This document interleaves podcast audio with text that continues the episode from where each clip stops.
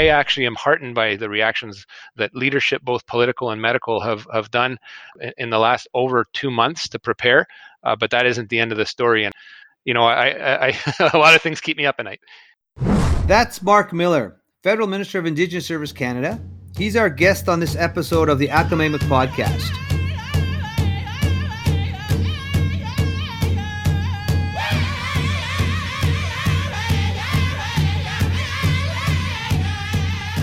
I'm your host, Perry Bellegarde, National Chief of the Assembly of First Nations. Welcome to the Akamemuk podcast. Akamemuk is Cree word for you all persevere. In other words, keep going and don't give up. On this podcast, we will discuss the leading issues facing First Nations peoples with top experts, elders, and community leaders. And right now, the leading issue is the COVID 19 pandemic. We're happy to be joined by the Honorable Mark Miller today. He's the Minister of Indigenous Services Canada, and he's here to talk with us about the federal government's responses so far to COVID 19, specifically what's being done to limit the spread and reduce the negative impact on First Nations, and what more still needs to be done. Welcome to the podcast, Minister Miller. Thank you, National Chief. Thanks for having me on. So, I'm going to start with a very easy question, Minister. Beyond the immediate threat to your family and your own personal well being, what keeps you up at night? Oh wow! Uh, and sadly, uh, not it isn't just one thing, and, and and as you know, because you've you you've lived aspects of this uh, your whole life, National Chief. Uh, I, I, was appointed mm-hmm. to a portfolio that uh, that has a lot of emergencies to it, a lot of crises associated to it, uh, that uh, results from uh, you know historical inequities between indigenous and non-indigenous peoples that have uh, that have existed for for centuries, way before even Canada came into existence. So um, it was a a very challenging portfolio to begin with. I'm five months in, and there have been uh, two two components to the the two or three crises we've seen as a government since January: the Wet'suwet'en uh, historical rights, and then now the impact of uh, a global pandemic on uh, Indigenous peoples, both on and off reserve. Um, and so this is um, what keeps me up at night. Good question. Uh, I I worry about I worry about a lot of things. I worry about all these the issues that I think that you're seeing on the ground through your mm-hmm. advocacy. Um, I worry about uh, how we deal in uh, in a to with a health problem with a health response, and that means getting resources, physical, uh, informational. Um, and uh, and financial into indigenous communities, knowing that with that is uh, there's a historical lack of trust, uh, suspicion, legitimate towards the medical system, underfunding of that medical system, and uh, and knowing the lessons that we've seen within our department, at least with our reaction towards H1N1, which is now a bit of a shadow as an example, and uh, you know the real scenario we see unfolding with with your brothers and sisters in the South and the Navajo nations, uh, National Chief, and and and the mm. heavy impact that has had on that uh, large community that that I, I, think straddles three states. And you know, if you look at those numbers, um, those are very alarming numbers, and, and, I think you can look at how that would impact a community that. Uh, simply through fate was not prepared or did not have the resources to react quickly enough. Uh, these are resilient peoples, uh, but uh, we know, regardless of uh, of who you are, uh, COVID can hit you. It can hit quite hard. So I actually am heartened by mm-hmm. the reactions that leadership, both political and medical, have have done in the last over two months to prepare. Uh, but that isn't the end of the story. And you know, I, I, I a lot of things keep me up at night. I know, and we've we all know we we educate people as all the time about the socioeconomic conditions facing First Nations people, and I always talk about the gap, the sixth versus sixty-third. Uh, Canada quality of life according to UN United Nations Human Development Index rated sixth, but you still apply the same indices to First Nations people who are 63rd, and that reflects like the overcrowded housing and the boil water advisories, and and then we have 96 fly-in communities, and so with COVID 19 hitting, definitely it'll hit the most vulnerable because of the living conditions you know not having access to, to clean water and all those things and the overcrowded housing already. So there is that fear. So but when you look at canada's covid battlefield you know canada's covid battle how do you say the war is going especially it applies to first nations people I look at the numbers every day, Perry. I get a briefing from my team. We go over them. We look at where the trends are going, uh, and uh, you know, thank whoever you believe in, but uh, the the numbers have been quite low. Uh, but it's cold it's cold comfort for uh, at least the two uh, First Nations members who have passed uh, due to COVID, and also it is it, it, should not be any false sense of security as to where we are, the state of testing in communities, um, and and the potential for it to uh, spread rapidly with with with improper preparation and execution. And so, uh, no one should take any comfort from those numbers. I think everyone is happy that that that, that there haven't been any uh, devastating situations, but um, instances of of communities like La Loche uh, surrounding First Nations are of immense concern. We've deployed uh, surge capacity in terms of nursing, in terms of PPE, together with the Intertribal Authority uh, and and uh, and the government of Saskatchewan to make sure that we are doing proper contact tracing in those communities, um, but also making sure that that health message keeps getting out. And you know, it, it's very hard to generalize with respect to communities, but as we take a step back and as I look at the, some of the communities that can really uh, get ahead of the curve and learn from what's happening across the world, and look look at some of the devastating stuff that is happening in urban settings, m- much like my riding, for example, in downtown Montreal, with respect to uh, older segments of the population and long-term care. I think there's a huge reflection as how we, uh, as non-Indigenous people, treat our our elders in our communities coming out of this. Um, there are some uh, important uh, informational trends that we can tease out of this and get ahead of this. Um, so, you know, as a as an anecdotal example, I have been reaching out personally to chiefs that have long-term care facilities in their ridings to make sure that they have all the resources they have. I'm not through that list, and it isn't you know, frankly, perhaps there should be more support for for elders in communities. But those with facilities, we're trying to make sure that they're they're well surrounded, well prepared, uh, because we know it can hit the elder populations quite hard. Also, the most vulnerable in terms of crowding. Uh, when we look at remote flying communities, there are there are particular needs, whether it's uh, continuity of air service in terms of business continuity, continuity of, of food security, but all done in a sanitary environment. And also the the response mm-hmm. we do with with with medical health and ensuring that people going in and out of those communities are observing all the protocols. Because again, uh, the people going into those communities are there to help, and I think they would be mortified to see that they were the source of spread sometimes. So there's no real such thing uh, as, a, as a closed community. People go in, uh, people come out to birth because it's less risky. Uh, there are all these elements of interplay that we need to almost tailor community by community, but also plan and prepare for for what we call surge capacity. That's ensuring we have isolation units, as, and, and, in real catastrophic situations, which thank heavens has not arrived, um, we can have and deploy the military on rather short notice. Now we do have reservists and rangers that have deployed into communities to help with things such as checkpoints, um, but when we talk about real full support of of uh, of the government of Canada with all the tools that it has, um, luckily we haven't uh, gotten into a situation like that, and I, I we, we just move forward every day, hoping that we can flatten the curve, learning from the lessons, not only across um, different countries across the globe, the bad things, the good things that have happened, but the stuff happening in, in, in the urban type situations. Uh, and frankly, also supporting those indigenous communities that are in and around urban centers that have that back and forth and do have more cases. Uh, but luckily, those so far, the ones I'm thinking of, have been able to, write, to, to react quickly and, uh, and arrest COVID.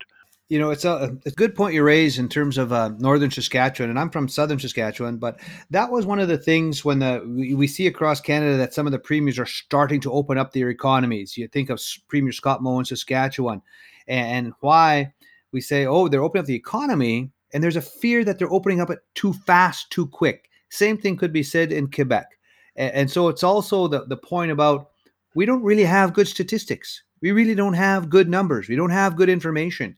And so it's spiking in the north. You know, just recently, uh, Dr. Veronica McKinney, she's the director of Northern Medical Services in Saskatchewan, said this week that infections are spiking in northern Saskatchewan. And, and so it, it becomes okay, they're spiking, but yet the provinces are opening. And so there's there's a fear of cautiousness, you know, that's got to be out there. Uh, we we get the whole point about opening up the economy and getting things back to quote quote normal, but yet if we really don't have good information or statistics. There are some premiers going ahead. What what are your thoughts on that from the federal government's perspective on that one piece about the economy, but as well in terms of statistics because we don't really collect race-based data. We don't have sufficient testing and and so any number that we get sometimes we question like even in terms of its it's uh, there's legalities for tracking status Indians using our R number. Um, so there's a couple of things there about information and data uh, tracking that right now. So we have good information across Canada. And then how does that relay into what some of the premiers and the provinces are doing in terms of opening up the economy when in a lot of First Nations territories are just starting to see increases in, in COVID 19 starting to happen? Well, these are excellent questions, and and uh, it worries me uh, to no end, uh, frankly, to to to see um, that we've been extremely disciplined as a country in in flattening the curve, following the indications of, of science with respect to a virus that we don't fully understand. And I think we need to acknowledge that people uh, talk about preparing and acting, uh, but it's very hard to prepare and act for something that you don't know or don't fully understand. Uh, its morbidity, its its its its uh, its its ability to to spread these are all things that are not fully understood yet, and we, they won't be fully understood until, in fact, we've developed the vaccine.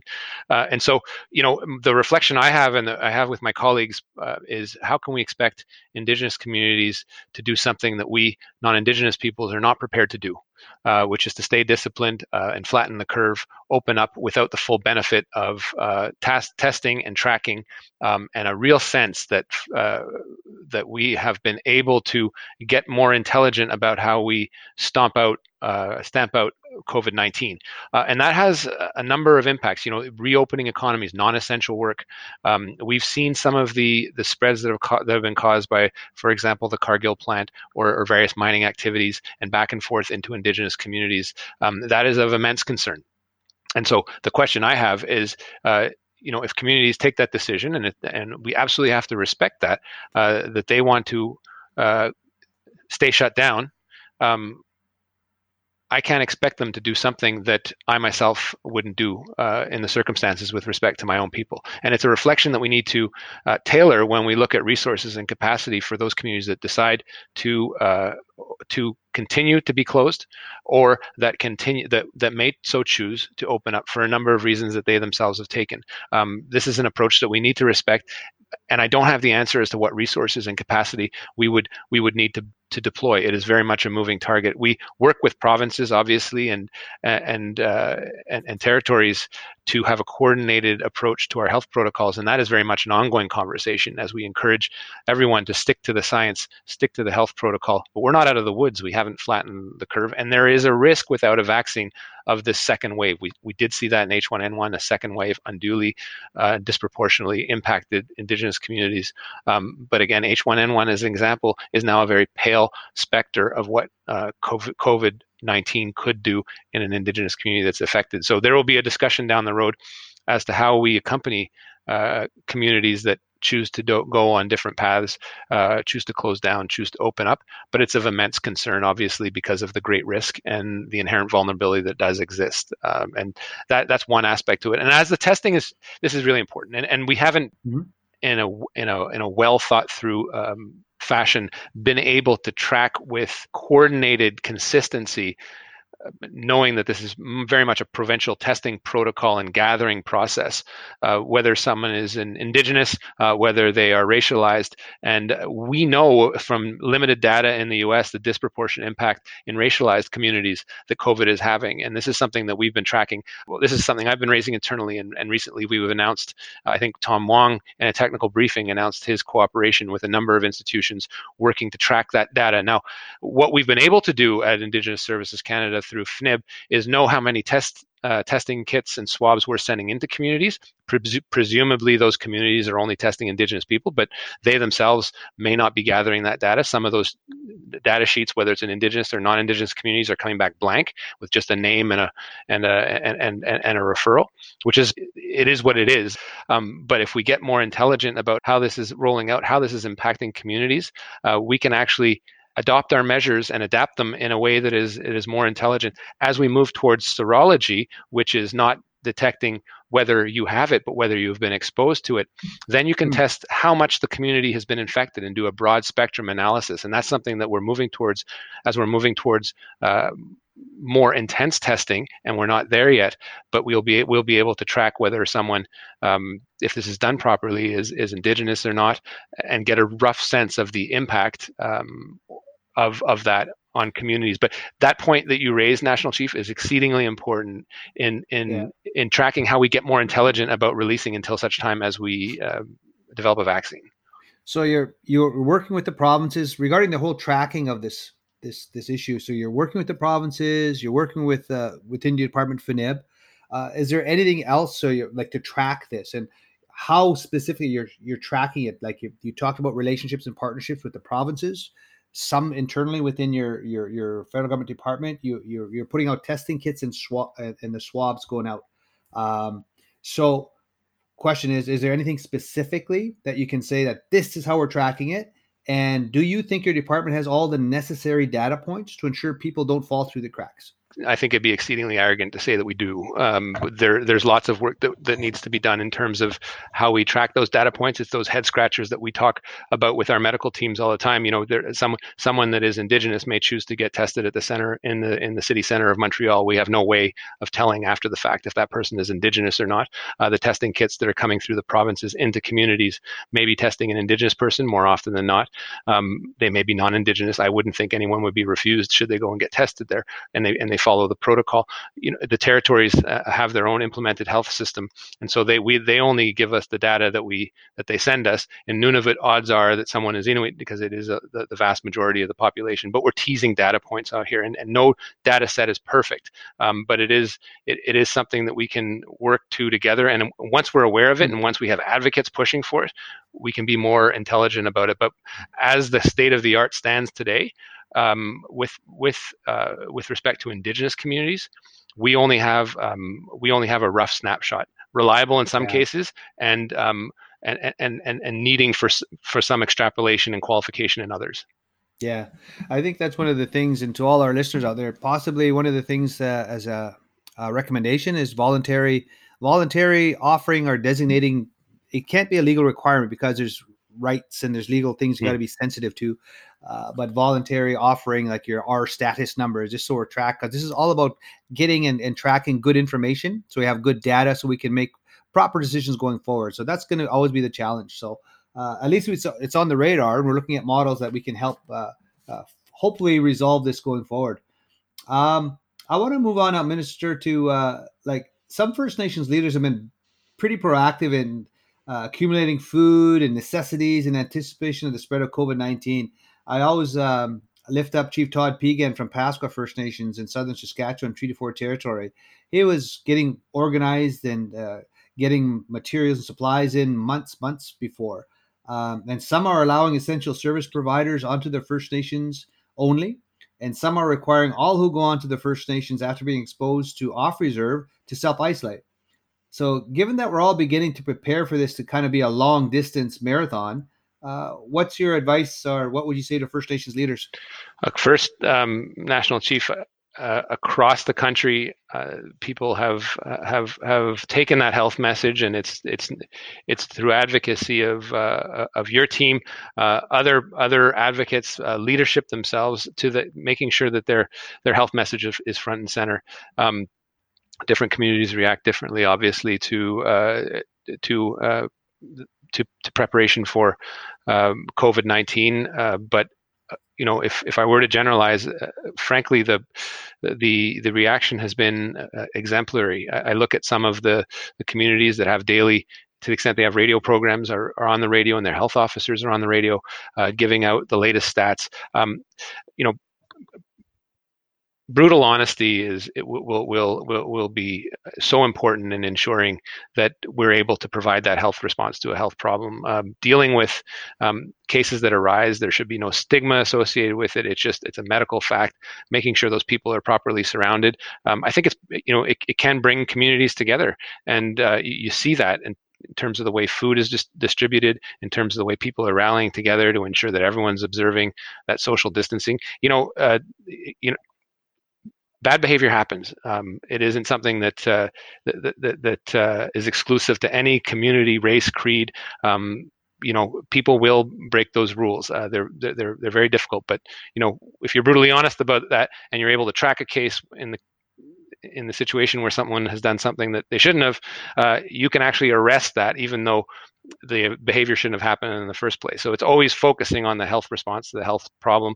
Um, you know, I, I, I like I, I, look at this uh, parking my political hat. I, I, I don't need to get reelected. I do need to ensure that people stay safe and stay alive. Uh, it's very, mm. very important, and I'm willing to, to leave a lot in the line for that. And I think that's a, a message that is, is shared by a lot of my colleagues in government. Um, they, they, are willing to dedicate resources, put a lot, take a lot of risks that they wouldn't normally take um, if it were a sunny day and there's no disease anywhere. Um, they would probably think twice. But now they know that you know why they got into politics was to help people, uh, and for, more often than not, people are responding in that way. And I see that in Indigenous leadership, um, the small glimpse I get into it, and I see that in the medical leadership that uh, exists in communities. So I want to lift those up because I think it's very they're very important stories that you hear doctors talking, and and, and a lot of the times they're running in the show, and that's the way to do it. Yeah, no, I you know, Minister, like this, this whole pandemic and COVID nineteen, uh, we all know that it's going to have a disproportionate impact on the poor and chronically ill, and people with heart disease, high blood pressure, uh, tuberculosis. You know, they're all succumbing to this disease in very high numbers, alarming numbers. And and in Canada, we know a lot of First Nations people fall into these categories in terms of healthcare and health statistics. So just from your own personal view and, and perception of, of, things. And and I know we we always say we have to educate people before things change. Education and awareness leads to understanding, leads to action. And I think this liberal government has has gotten it in the past. And I always take a lot of hits. Oh, oh Bellegarde, you're too close to government, you know. But yet we've educated people enough to see that you need to invest in housing, in potable water, in education, and and and so I know in the last number of fiscal years there's over 21 billion for First Nations people, but we're still not at the starting line yet in terms of quality of life. And so I always tell people it's just the beginning. It's just a start to make sure that First Nations people have the same quality of housing as everybody else, good uh, accessible housing, uh, good quality health care, and access to the same educational opportunities as every young person in Canada. So with COVID 19, the crisis here in Canada, and has it changed your perception at all about the the resolve or the need to bring First Nations as the Indigenous peoples or original peoples of Canada to the starting line, where basic human infrastructure and core services, including health service delivery, are concerned? Well, uh, first, if National Chief, if it's any comfort to your listeners, it's not like you take it all that easy on us. Uh, you're a pretty fierce advocate for uh, for your peoples, um, and um, and that shows. And, and and it's not like I see you pulling punches. Um, but uh, I I do thank you for acknowledging some of the work that the government has done. I think it is something that uh, when we look back, um, we can be quite proud of. But um, it's very difficult to to do these you know you do a political announcement in a in a community and um, it, it's very hard to do a victory lap when some of these uh, inequalities or problems haven't have been gone unaddressed for decades and decades. Um, it's something you look at soberly and say hey this is something that w- that got fixed but it should have never been the case in the first place. And i think people get that. Um, as we look forward and as we uh, come out of covid um, 19, I, I, think there are a lot of questions to be asked on housing in particular. Um, the undertaking that the prime minister has has made to to come up with a plan to close the gap by 2030. Uh, there are a number of questions to be asked on on, on the remaining uh, infrastructure uh, builds that we have. Some of the most complicated that have gone unaddressed for too long that still need to be, get done. Um, education, uh, the results uh, that we that we have put uh, in in terms of um, ensuring uh, financial I guess equity uh, and closing the gap on education, but also the results that will bear, and on those the conditions of implementation of self-determination agreements to make sure that education is not only closed in uh, financially, but also in the right way in terms of devolving the, those, the devolving or ensuring that uh, that Indigenous peoples are exercising that inherent right. Um, there's a lot of work to be done on child and family services uh, that that uh, lies squarely on on my table, but should be on all Canadians' minds. These are these these are uh, issues that um, create the conditions that you described, um, social determinants of health. Uh, we know the impact, particularly in, in and I'll, speak about uh, the Inuit and disproportionate rates of tuberculosis 300 times. And when you talk about First Nations, 50 to 60 times, this is unacceptable. And it, it's unacceptable in, uh, it would be unacceptable in any country, let alone one of the most developed in the world. Um, there are big questions. There will be big uh, dollar signs associated with them, um, but also real uh, reflection on the way we've engaged up to now. I, you know, I've I've seen modest progress um, of this government, even in this new mandate. Um, you know, yesterday there was confirmation of an agreement with the Wet'suwet'en clans in terms of their uh, the protocol that they ha- have been ratified by their feast houses. This is a this is a very big accomplishment with a lot more work to be done, but it's something that hadn't been done for 20 years. And what it took was concerted discussion of all levels of government to do that. Um, I've seen work on, on, on grassy narrows by uh, by the team that I'm honored to lead, and the work uh, principally with um, the chief turtle and the trust frankly, that was that he extended in order to get an agreement signed to build a, a mercury treatment facility in Grassy Narrows. These are these all happened within the last month. Um, and they are very, very important because I think, as you know, they kind of seized the national agenda, rightly so, in, in the last year or so for anyone interested in Indigenous rights. And they have had some very significant uh, progress, acknowledging that there's more work to do. Um, this is slow work and it's patient work and it involves dialogue. And I think it's something that I, Minister Bennett, uh, the, the, Prime Minister, and all affected ministers are seized of. And I think if we can continue that momentum, knowing that we will make mistakes, but that we need to acknowledge them and move forward, is is something that um, that I'm I'm heartened by. But uh, I, I know that there's a lot more work to do. Oh, for sure. I know you you mentioned infrastructure and, and housing and closing the gap by 2030, and that was reflected in the throne speech you know and i've been telling people like in the history of canada there has never ever been a, chapter dedicated to first nations or indigenous issues and in this this this this uh, the throne speech uh, it, it, reflected uh, legislation on the UN Declaration on the Rights of Indigenous Peoples. It talked about a treaty commissioner to be reestablished, full implementation of C91 on languages, uh, full implementation of C92 on First Nations jurisdiction over child welfare to deal with the high numbers of First Nations children in provincial care, implementation of MMIW, the Missing and Murdered Indigenous Women and Girls Action Plan. Uh, it spoke about mental health and suicide crisis, and it said to, the infrastructure gap will be closed by 2030.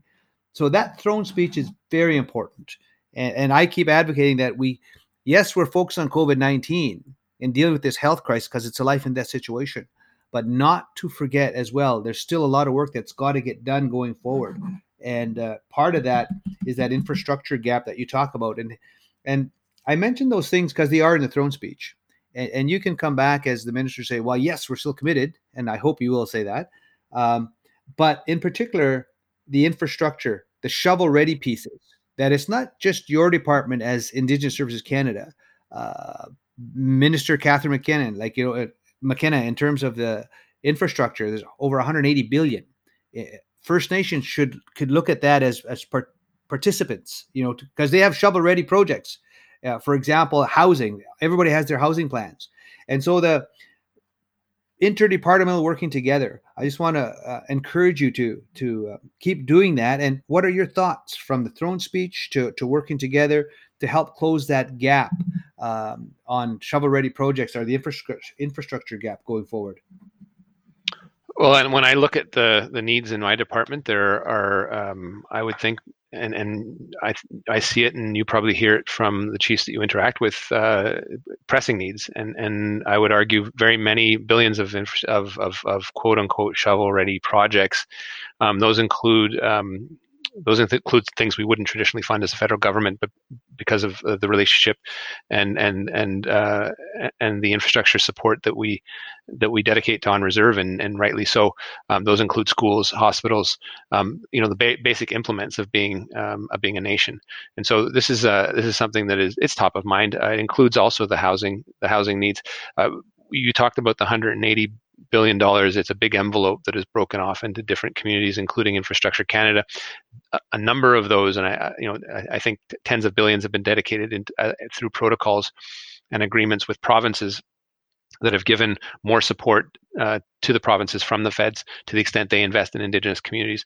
That's sort of key when you talk about roads access or or or, or money that uh, that they would choose to dedicate to urban uh, projects. Very very important given the demographics. Um, it is a it, it is a team project. It involves us coordinating with the provinces, um, supporting, teasing, cajoling uh, in some cases, but also also making sure that we have our own envelopes to dedicate in partnership with indigenous communities to reflect that need i do not have a full spectrum or understanding of the entire infrastructure gap that exists but it is many tens of billions of dollars undoubtedly hmm.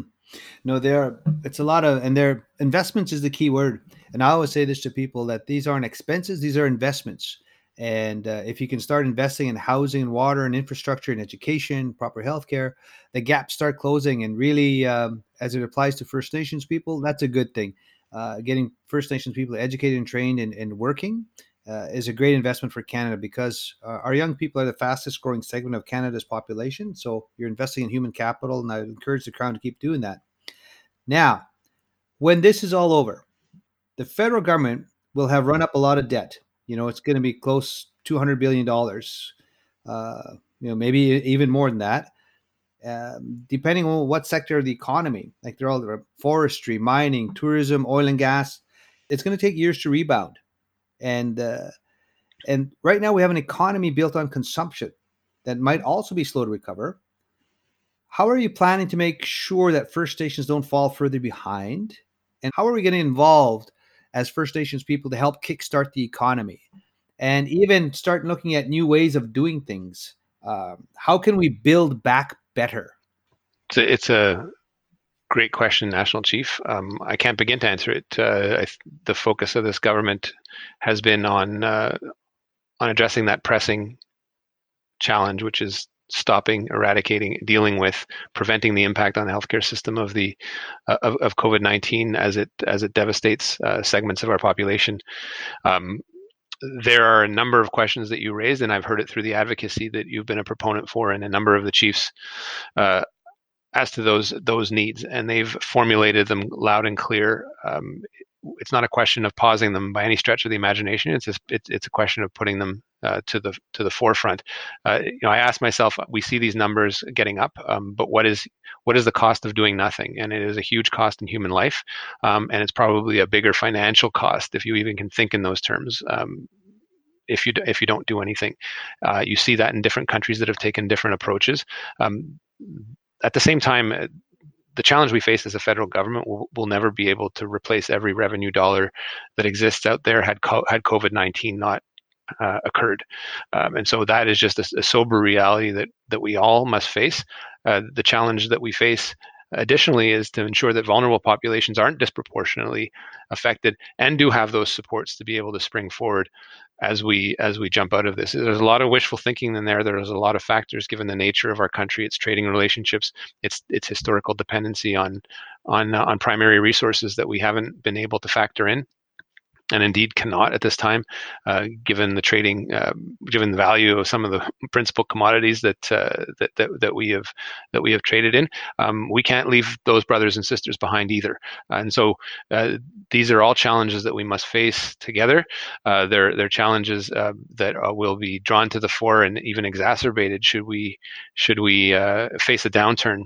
Um, but I think ways of doing ways of doing things better um, have been highlighted at least in the in in the few five months that that I've uh, been a minister of Indigenous Services, and it involves a lot of uh, difficult conversations and continued conversations, face-to-face interaction, um, and acknowledging a number of the a number of the challenges that we face as a nation. I think we all had that um, as a government hit us quite hard when we talked about recognition of rights, which is a lofty goal. Um, but when you when you meet um, you know treaty treaty chiefs or confederations that have been um, thinking in a different way for decades, and we haven't been listening, um, and you come forward with with with a framework that is the product of your own thinking or think or someone else's thinking, and it doesn't reflect uh, what has been pushed forward and even embodied in treaties um, you face a very you face a, a, a, a clash and of, of, of thinking and views and and priorities and I think it isn't for us to impose those views because we've tried that and it hasn't worked and not nor should it have um, but it it, it, it's about recognizing that those rights do exist. And I think that's what we faced with the Wet'suwet'en, the popular support that it garnered. And in fact, the narrative that sometimes got went into different directions but the seamless thread through all that was recognition of rights that even the supreme court 20 years prior had said we should and we didn't do and now it came uh, it came back to hit us with that harsh reality that we all faced with uh, with people protesting and shutting down uh, a very important segment of our economy um, these things won't end uh, they'll continue until until those rights are recognized or dealt with in a or resolved in a fashion that is, is, is both respectful and reflectful, reflective of the relationship. No, it's it's a good point. That's something we've always um, been advocating is recognition of rights and title. And uh, we always say, how do we move beyond the Indian Act? That Indian Act's been imposed on us since in 18 since 1876, and it's still here. So moving beyond the Indian Act, and and uh, we're always nations, but getting other governments to recognize that fact and reconstituting, uh, or just the recognition that there's another jurisdiction. Because I've always made this statement that everybody always forgets. They talk about the federal government's jurisdiction, provincial government's jurisdiction, even municipal government's jurisdiction. Uh, but people forget that there's the original governments of this land, and and uh, we had our own systems of governance for thousands and thousands of years.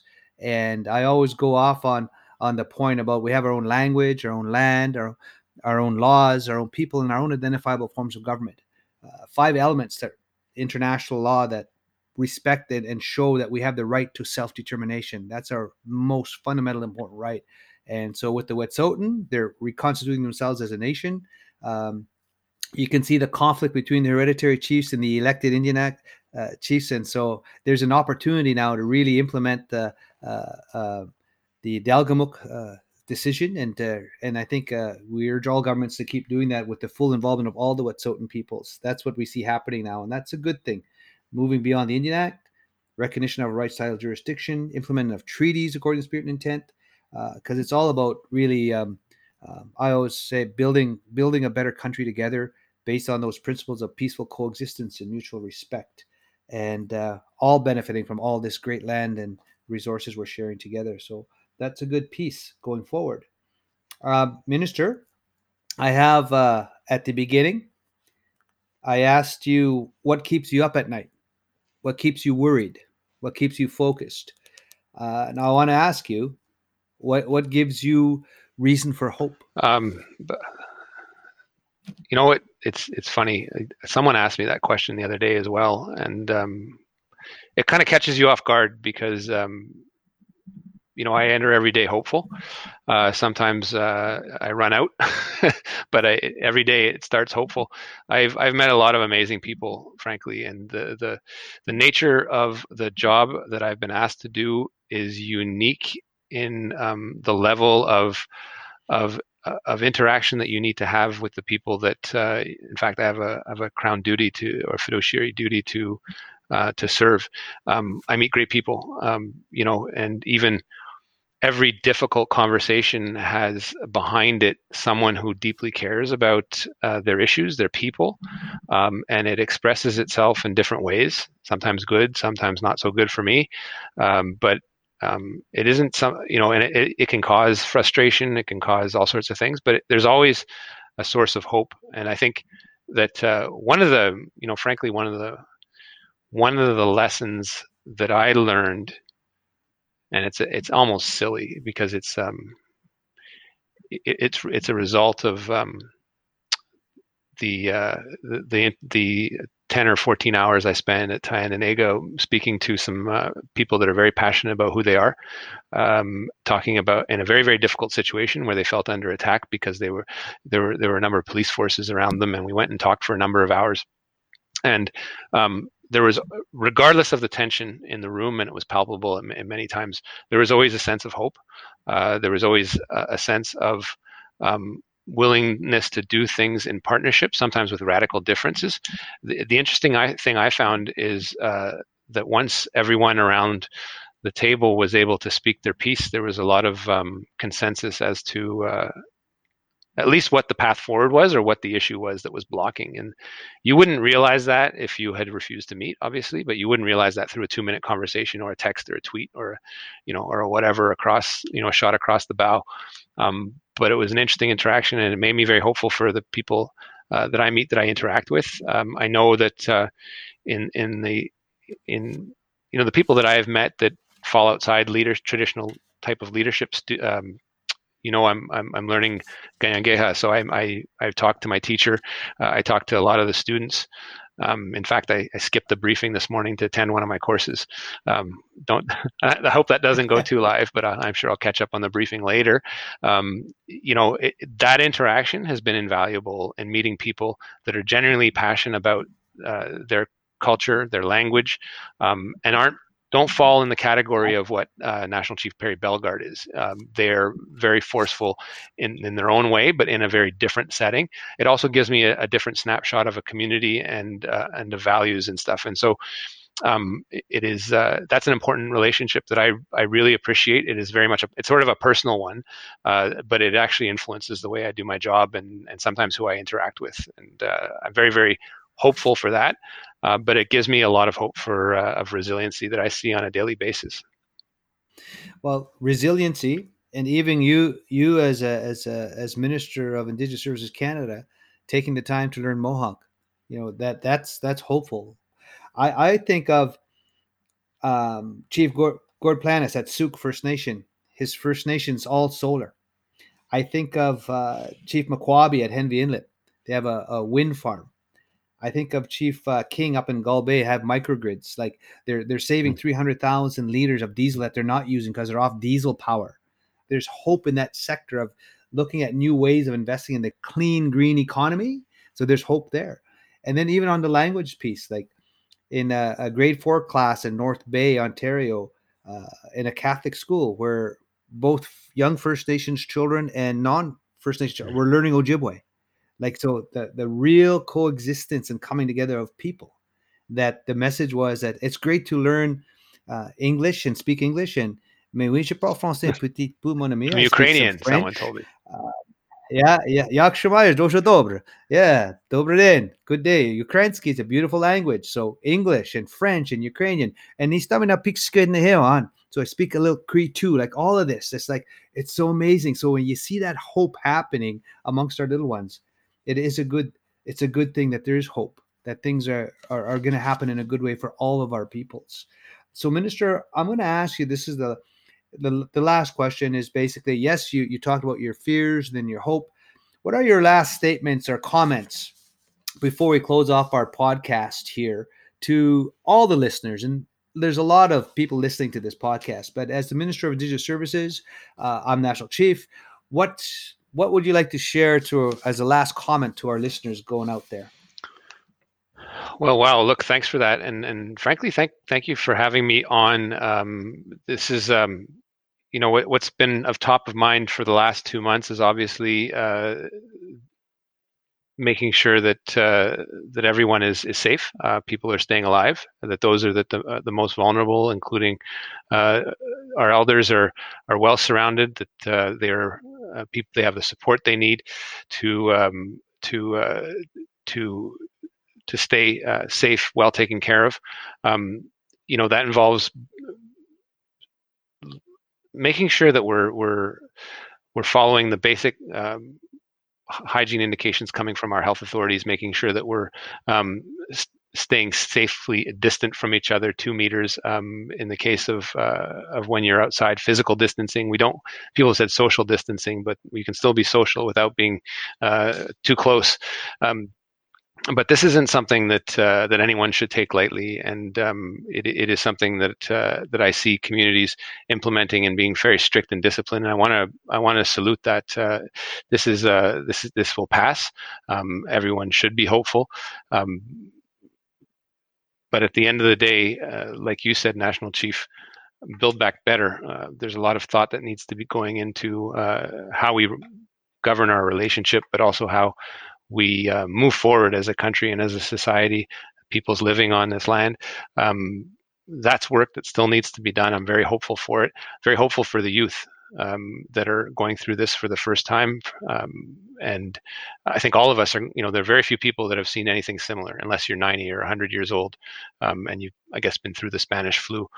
Um, it is of that order of magnitude that we're looking at things, and uh, we're much better equipped, um, but not completely. And uh, this is something that uh, is still very much an unknown. There's a lot of fear and anxiety, and I think as Indigenous Services Canada, we've moved quite quickly uh, to adjust lot, some very strict parameters and open them up to make sure that the we're continuing that respectful relationship, making sure that resources, financial, informational, physical, are being deployed in the way that reflects that relationship in a speed that has never been done uh, before. Um, but there's still a lot of work to be done. So I, you know, I, I want to salute everyone out there who's who's taking the time to listen to this uh, and to stay safe and, and to take care of those who are most vulnerable. Which, as far as we can tell from limited knowledge we have of COVID and its impact in Canada, is really targeting older people um, in closed settings, and that is something that I'm very very focused on. All right. Well, Minister Mark Miller, I'll say uh, Nyongoa, Ona, Kenanaskomten. Thank you so much uh, for coming on the Akamemuk podcast. And uh, we're going to stay in touch going forward. And again, just a, a big thank you for coming on the, this podcast today. Uh, relatives and friends, that was Minister Mark Miller, who's the Federal Minister of Indigenous Services Canada.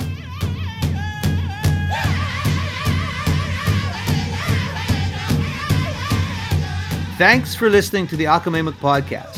If you enjoyed it, please subscribe so you don't miss future episodes. Give us a rating and tell your friends about us on social media. And as always, we want to give a big shout out to the Red Dog Singers of Treaty 4 Territory in southern Saskatchewan for providing our theme music. Until next time, I'm Perry Bellegarde, National Chief of the Assembly of First Nations.